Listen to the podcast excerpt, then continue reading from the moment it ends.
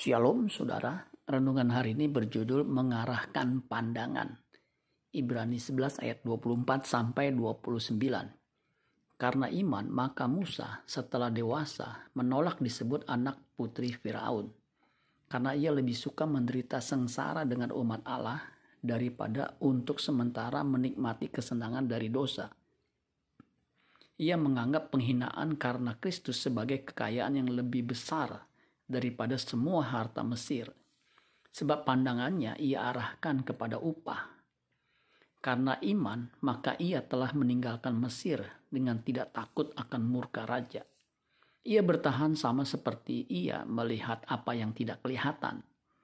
Karena iman, maka ia mengadakan paskah dan pemercikan darah, supaya pembinasa anak-anak sulung jangan menyentuh mereka karena iman, maka mereka telah melintasi laut merah, sama seperti melintasi tanah kering. Sedangkan orang-orang Mesir tenggelam ketika mereka mencobanya juga. Iman mendorong Musa untuk memilih meninggalkan kekayaan Mesir, lalu memenuhi panggilan Allah untuk membawa bangsanya keluar dari Mesir. Padahal ia adalah pangeran Mesir, karena ia adalah anak adopsi dari putri Firaun ketika Musa memenuhi panggilannya dengan rela meninggalkan kesenangan Mesir.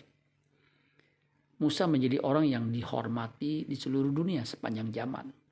Musa mengarahkan hidupnya kepada sasaran visi Allah, bukan kepada sarana mewah yang disediakan Firaun. Bagaimana dengan umat PB, Perjanjian Baru? Prinsipnya sama, kita harus keluar dari dunia, dunia Mesir, masuk kepada panggilan Allah dan fokus kepada kanaan sorgawi.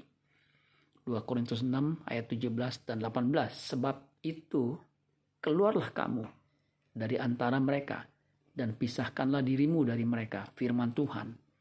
Dan janganlah menjamah apa yang najis, maka aku akan menerima kamu dan aku akan menjadi bapamu dan kamu akan menjadi anak-anakku laki-laki dan anak-anakku perempuan.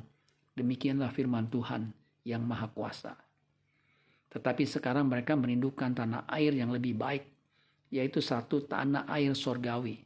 Sebab itu Allah tidak malu disebut Allah mereka, karena ia telah mempersiapkan sebuah kota bagi mereka.